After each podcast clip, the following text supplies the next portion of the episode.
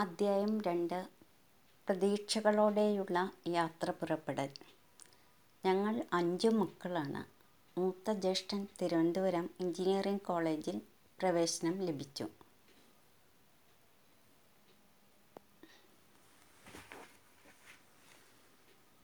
ഞങ്ങൾ അഞ്ച് മക്കളാണ്. മൂത്ത ജ്യേഷ്ഠന് തിരുവനന്തപുരം എഞ്ചിനീയറിംഗ് കോളേജിൽ പ്രവേശനം ലഭിച്ചു.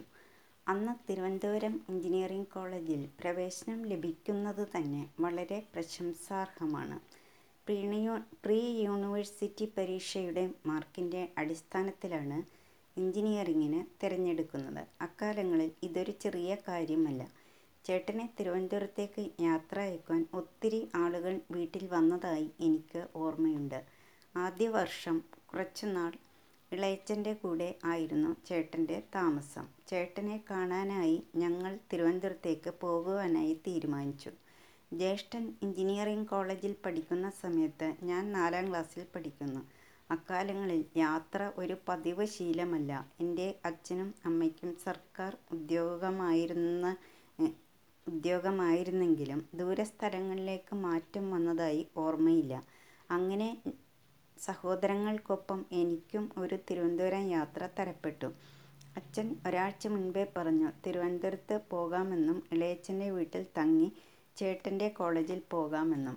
ഈ ഒരു വിവരം കിട്ടിയപ്പോൾ മുതൽ എന്റെ മനസ്സ് ആഹ്ലാദം കൊണ്ട് വീർപ്പുമുട്ടി തിരുവനന്തപുരത്തേക്ക് ബസ്സിലാണ് പോകുന്നതെങ്കിൽ എന്നെ സംബന്ധിച്ചിടത്തോളം കൗതുകമില്ല. തീവണ്ടിയിൽ പോകാനാണ് ഏതായാലും അച്ഛന്റെ തീരുമാനം. രണ്ടാഴ്ച മുൻപേ ഒരുക്കങ്ങൾ തുടങ്ങി. തിരുവനന്തപുരത്തെക്കുറിച്ച് വലിയ ധാരണകൾ അന്നില്ല. ഇളയച്ചന്റെ വീട്ടിൽ പോയി താമസിക്കാമെന്നുള്ളത് വലിയൊരു കാര്യമാണ്. അങ്ങനെ ഞങ്ങൾ യാത്ര പുറപ്പെട്ടു. പിന്നീടാണ് യാത്രയിൽ കന്യാകുമാരി കൂടി പോകുന്നുണ്ടെന്ന് അറിഞ്ഞത്. തിരുവനന്തപുരത്ത് ഞങ്ങൾ കന്യാകുമാരിയിലെ ഹോട്ടലിൽ താമസിച്ചു. സൂര്യോദയവും സൂര്യാസ്തമയവും കണ്ടു. പിന്നെ വിവേകാനന്ദപ്പാറ കന്യാകുമാരി ക്ഷേത്രം ചെമ്പഴന്തി വർക്കല ശിവഗിരി ഗുരുദേവൻ ജനിച്ച വീട് മരുത്വ മലയൊക്കെ കയറി ഇറങ്ങി അങ്ങനെ ഒട്ടേറെ സ്ഥലങ്ങൾ സന്ദർശിച്ചു. ഇളയച്ചന്റെ വീട്ടിൽ നിന്നും മൃഗശാല കാണുവാൻ പോയത് ഓർക്കുന്നു. മടങ്ങി വന്നപ്പോൾ കന്യാകുമാരിയിൽ നിന്നും കൊണ്ടുവന്ന മുത്തുമാലകൾ ഓരോ ദിവസവും മാറി മാറി കഴുത്തിലിട്ട് ക്ലാസ്സിൽ പോവും. കുട്ടികൾ അതിശയോക്തിയോടെ നോക്കും. കാണുവാൻ ഭംഗിയും പുതുമയും ഉള്ള പുതുമയുമുള്ള മാലകൾ. അതുപോലെ അന്ന് ക്ലാസ്സിൽ സ്ലേറ്റിൽ എഴുതിയാണ് പഠിക്കുന്നത്. അപ്പോൾ ഞാൻ കന്യാകുമാരി പെൻസിൽ കൊണ്ടുപോകും. കുട്ടികളൊക്കെ അത് കിട്ടുവാൻ എന്നെ കൂട്ടുപിടിക്കും. അതായത് വീട്ടിൽ കുറേ പെൻസിൽ കൊണ്ടുവന്ന് വെച്ചിട്ടുണ്ടായിരുന്നു. ഞാൻ അങ്ങനെ ഒരു ഹീറോ ആയി വിലസി നടന്നതും മറ്റും. ഞാൻ എട്ടാം ക്ലാസ്സിൽ പഠിക്കുമ്പോൾ ചേട്ടൻ റാങ്കോടെ എഞ്ചിനീയറിംഗ് പാസ്സായി വന്നു. വന്നയുടനെ എഫ് എസ് സി ടിയിൽ ജോലിയും ലഭിച്ചു. അതേ വർഷം അച്ഛൻ സർവീസിൽ നിന്നും റിട്ടയർ ചെയ്തു. ഞങ്ങളുടെ ഫാമിലികളിലും പിന്നെ ഞങ്ങൾ താമസിക്കുന്ന ഏരിയയിലെയും ആദ്യത്തെ എഞ്ചിനീയർ ചേട്ടനായിരുന്നു. സ്കൂട്ടർ വാങ്ങിയപ്പോൾ അവിടുത്തെ ആദ്യത്തെ സ്കൂട്ടർ കാർ സ്കൂട്ടർ കാർ വാങ്ങിയപ്പോൾ ആദ്യത്തെ കാർ എന്നിവ നാട്ടിലെ കൗതുകമായിരുന്നു.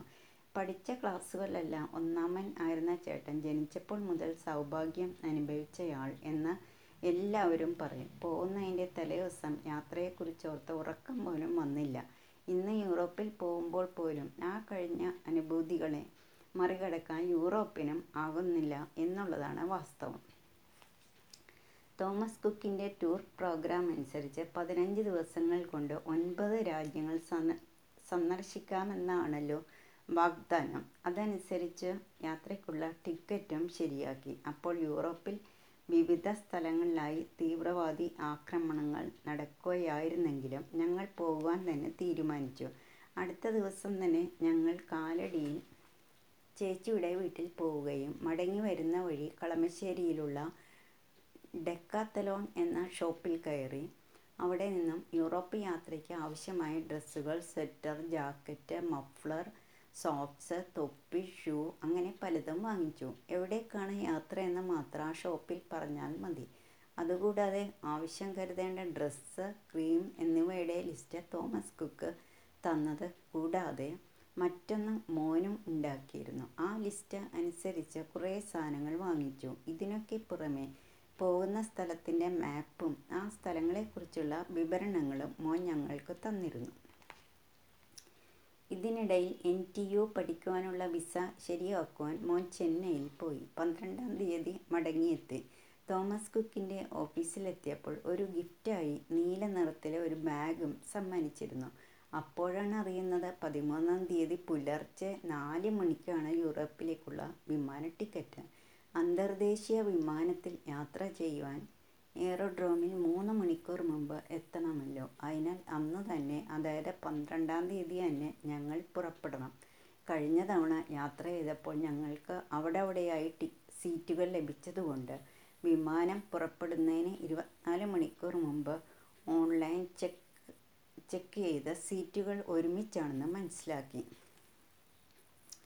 ആദ്യം ദുബായിലേക്കും അവിടെ നിന്ന് യു കെയിലേക്കും വിമാനം കയറണം. വീട്ടിൽ നിന്നും പന്ത്രണ്ടാം തീയതി ഏതാണ്ട് രാത്രി പതിനൊന്നരയോടെ എയറോഡ്രോമിലേക്ക് വാടക കാറിൽ പുറപ്പെട്ടു. പന്ത്രണ്ട് മണിക്ക് അവിടെ എത്തി. എയറോഡ്രോമിൽ നേരത്തെ എത്തിയതിനാൽ ലഗേജ് ചെക്കിങ്ങിനും ബോഡി ചെക്കിങ്ങിനും കുറച്ച് സമയം കാത്തിരിക്കേണ്ടി വന്നു. ഇതിനിടയിൽ ഞങ്ങൾ അവിടെ നിന്ന് പതിനയ്യായിരം രൂപയുടെ എക്സ്ചേഞ്ച് വാങ്ങിച്ചു. അല്ലെങ്കിൽ അവിടെ എത്തിയാൽ എന്തെങ്കിലും ആവശ്യത്തിന് കയ്യിൽ പണമില്ലാതെ വരില്ലേ.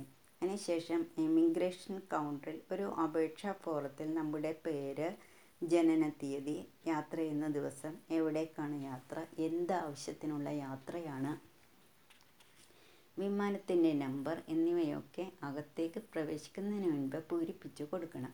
നമ്മുടെ കേരളത്തിൽ നിന്നും അക്ഷരാഭ്യാസമില്ലാത്തവരും ഇംഗ്ലീഷ് അറിയാത്തവരുമായ ധാരാളം പേർ ജോലി ആവശ്യത്തിന് വിദേശത്ത് പോകുന്നുണ്ട്. അതുകൊണ്ട് ഇതുപോലുള്ള അപേക്ഷകളിൽ മലയാള തർജമ ബ്രാക്കറ്റിൽ കൊടുക്കുന്നത് നന്നായിരിക്കും.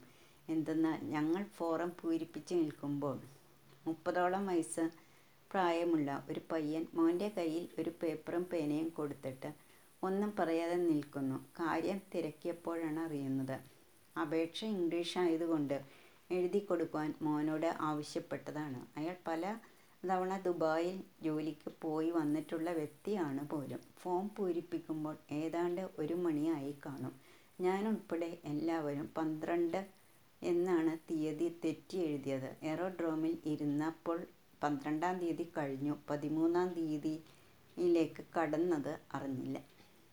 ഇമിഗ്രേഷൻ ശരിയായാൽ പിന്നെയും വളരെ കർശന ചെക്കിങ്. ബോഡി ചെക്കിംഗ് കഴിഞ്ഞ് അകത്തേക്ക് കടത്തിവിടും. രണ്ട് മുപ്പത് രണ്ട് മുപ്പതായി ബോഡി ചെക്കിംഗ് കഴിഞ്ഞപ്പോൾ. വിമാനം നാല് ഇരുപതിന് പുറപ്പെടുമെന്ന് മൈക്കിലൂടെ പറയുന്നുണ്ടായിരുന്നു. ഞങ്ങൾ വിമാനത്തിൽ കയറുന്നവരെ കുറേ സമയം കാത്തിരിക്കേണ്ടി വന്നു. വിമാനം കൃത്യസമയത്ത് പുറപ്പെട്ടു. പക്ഷേ ഇടയ്ക്കിടയ്ക്ക് നല്ല കുലുക്കം അനുഭവപ്പെട്ടു. അത് ശക്തിയായ കാറ്റ് ഉള്ളതിനാലാണെന്ന് മുന്നറിയിപ്പ് നൽകുന്നുണ്ടായിരുന്നു. ഏതായാലും നാല് മണിക്കൂറുകൾക്ക് ശേഷം ദുബായ് പോർട്ടിൽ ഇറങ്ങിയപ്പോൾ അവിടുത്തെ സമയം ഏഴ്. രണ്ട് മണിക്കൂർ സമയവ്യത്യാസം ഉണ്ടല്ലോ. അവിടെ നിന്നും ബസ്സിൽ ഡിപ്പാർച്ചർ എന്ന ബോർഡ് വെച്ച സ്ഥലത്ത് ഇറക്കി. ഞങ്ങൾക്ക് ലഗേജ് എടുക്കേണ്ട ആവശ്യമില്ല. അത് നേരെ യു കെയിലേക്ക് വിമാനത്തിലേക്ക് മാറ്റിക്കൊള്ളും. ഡിപ്പാർച്ചറിൽ എത്തിയാൽ വീണ്ടും ചെക്കിംഗ് കഴിഞ്ഞ് അവിടേക്ക് പ്രവേശിക്കാനൊക്കൂ.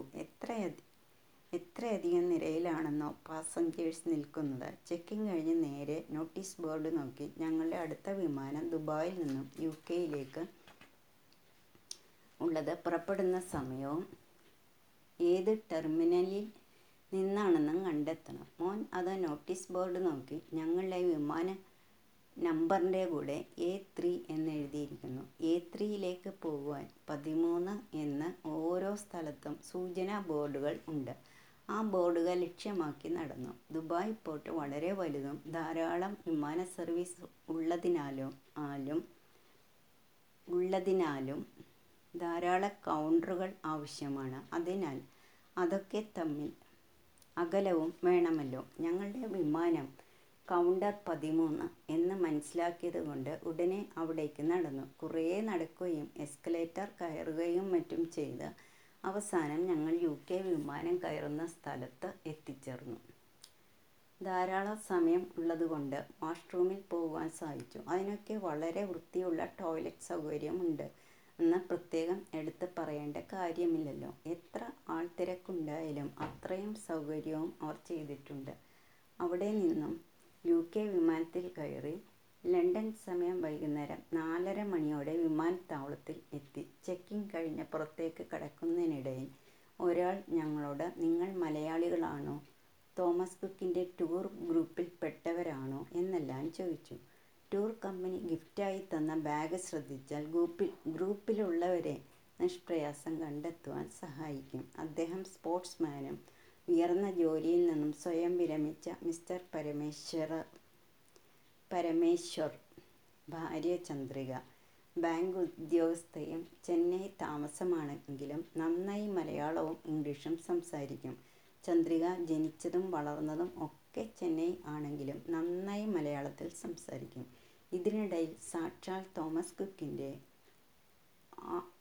തോമസ് കുക്കിന്റെ ആൾ ബ്ലൂ ടീഷർട്ടും ബാഡ്ജും ധരിച്ച് ഞങ്ങളെ സമീപിച്ചു. ഞങ്ങളെ വെയിറ്റിംഗ് റൂമിലേക്ക് കൊണ്ടുപോയി. അവിടെയും ബാംഗ്ലൂരിൽ നിന്നെത്തിയ മലയാളി ദമ്പതികൾ. അദ്ദേഹം ഏതോ കമ്പനിയിൽ നിന്നും ഡയറക്ടർ ആയി വിരമിച്ച ഉദ്യോഗസ്ഥൻ. മിസ്റ്റർ ജോസ് ഭാര്യ അധ്യാപികയായി വിരമിച്ചെങ്കിലും പാട്ടുകാരി എഴുത്തുകാരി എന്നീ നിലകളിൽ ഇപ്പോഴും ശോഭിക്കുന്ന ആലീസ് ടീച്ചർ പിന്നീടുള്ള ദിവസങ്ങളിൽ ഞങ്ങളുടെ യാത്ര സന്തോഷപ്രദമാക്കിയതിൽ ഇവരുടെ പങ്ക് വിസ്മരിക്കാവുന്നതല്ല.